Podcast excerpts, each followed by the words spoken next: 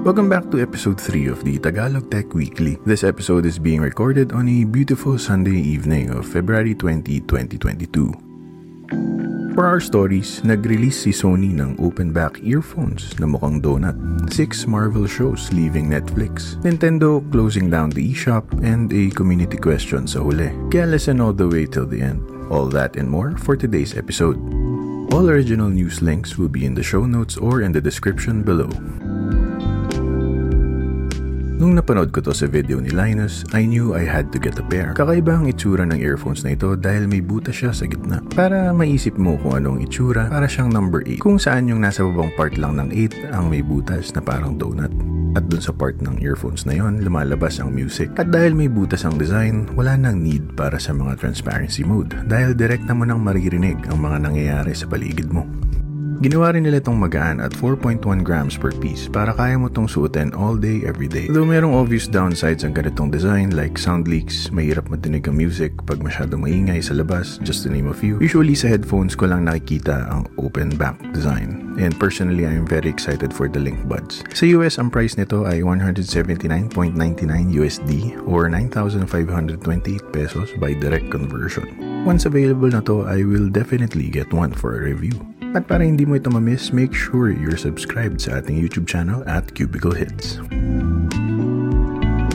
Dahil sa recent release ng mga bagong S22 and Tab S8 products ay naglalabasan na naman ang mga Z Fold 4 rumors. At kung may plano kang bumili ng Z Fold 3, maiging alam mo ito para makumpare mo kung dapat bang abangan mo ang Z Fold 4 or gastusin na ang pinaghirapan mong sahod sa Z Fold 3. According sa mga rumors, possible na may built-in na lalagyan ng S Pen ang Z Fold 4 katulad ng nasa S22 Ultra, a wider front screen para mas madali mag-text at dahil dito baka hindi na kasing sexy ang forma nito tulad ng Z Fold 3. Aside sa possible na wider screen sa over display, may rumors din na baka lagyan ito ng Samsung ng mas improved na under display camera, tulad ng nasa loob na screen. Speaking of the inner screen, may rumors na i-improve din ang under display camera nito. Inaasahan din na magiging mas durable ito kaysa sa Z Fold 3, which is also 80% more durable than the previous Fold 1 and 2. May chance na same ang release date nito sa Z Fold 3 at around late August to September dahil sure tayong hindi sasabayan ni Samsung ang release date ng iPhone 14. Ang battery ng Z Fold 4 ay posibleng kapareho lang ng Z Fold 3. Well, this is disappointing kasi I was expecting something bigger. So far, ito pa lang naman ang mga rumors about the Z Fold 4. May plano ka bang bumili nito or ng Z Fold 3? If nahihirapan ka pa rin mag-decide, by the time you're listening to this, baka naka-upload na sa channel ang Z Fold 3 review namin. Sa nalalapit na holiday sa February 25, meron ka na bang naisip gawin? Panoorin. Kung wala pa, baka gusto mong panoorin ang mga Marvel series na ito dahil pagdating ng March, ang mga Marvel shows na ito ay aalisin na ni Netflix sa catalog. At dahil kalahati na ng February, meron ka na lang less than 2 weeks para mapanood ang Daredevil, Jessica Jones, Luke Cage, Iron Fist, The Punisher at The Defender. Aalisin na ang mga movies na ito dahil nag-expire na ang naunang kasunduan ng Netflix at Disney nung wala pang Disney+. Plus. Personally, The Punisher and Daredevil lang ang napanood ko sa mga series nito and I really enjoyed. Tingin ko lang wala na akong sapat na oras para maubos ang anim na titles nito bago matapos ang February. Kaya I'm hoping na maging available na Disney Plus sa Philippines. Dumako naman tayo sa isang shocking na gaming news dahil isasara na raw ng Nintendo ang eShop nila by 2023 pero hindi ito ang Nintendo eShop na nasa isip mo. Ang isasara nila ay ang 3DS at Wii U eShops. Sabi ng Nintendo sa May 23, 2022 ay hindi na pwedeng gumamit ng credit card para magdagdag ng funds sa Wii U and 3DS eShops. At sa August 29, 2022 naman ay hindi na pwedeng gumamit ng Nintendo eShop card to add funds sa eShop account mo, the 3DS and Wii U. Pero kung may mga redeemable downloadable download codes ka, ay pwede mo pa rin ito magamit hanggang late March 2023. Pagdating naman sa mga games na nabili mo at iyon na, sinisigurado naman ng Nintendo na possible mo pa rin itong ma-redownload pati ang mga DLC nito with software updates and online play for both Wii U and the 3DS. Aside sa nakakalungkot na news na yan tungkol sa nalalapit na pagsasara ng mga eShop, ay available na ang Crunchyroll sa Switch. Free mo itong madadownload pero meron itong subscription na 9.99 USD per month or 513 pesos. Sa experience ko sa Crunchyroll sa Philippines, medyo limited ang mga titles dito sa atin and gumagamit pa ako ng VPN para lang mapanood ang mga paborito kong title tulad ng Teacher's Pet at Bible Black. Kung sa Switch ko ito gagawin, hindi ko alam kung paano ko ito paubrahin. May isang app na gamit na gamit ko sa iOS and I am very happy na darating na ito sa Android and Chrome OS devices. At ito ang LumaFusion. Lagi ko na lang ina-assume na iOS exclusive lang ito kaya hindi ako masyadong nakikibalita. Pero matapos ang nakalipas na Samsung S8 Ultra announcement, nagulat ako ng husto nang madinig ko ito. The Tab S8 Ultra is so powerful, you can even video edit like a pro with LumaFusion. For multitaskers, flex your work, So mukhang dadating na ang LumaFusion sa Android through the Samsung App Store. Pero for sure after the hype, yung app ay magiging available rin sa regular Play Store natin sa Android. Napakagandang balita nito lalo na sa mga content creator na wala namang laptop pero may cellphone at internet.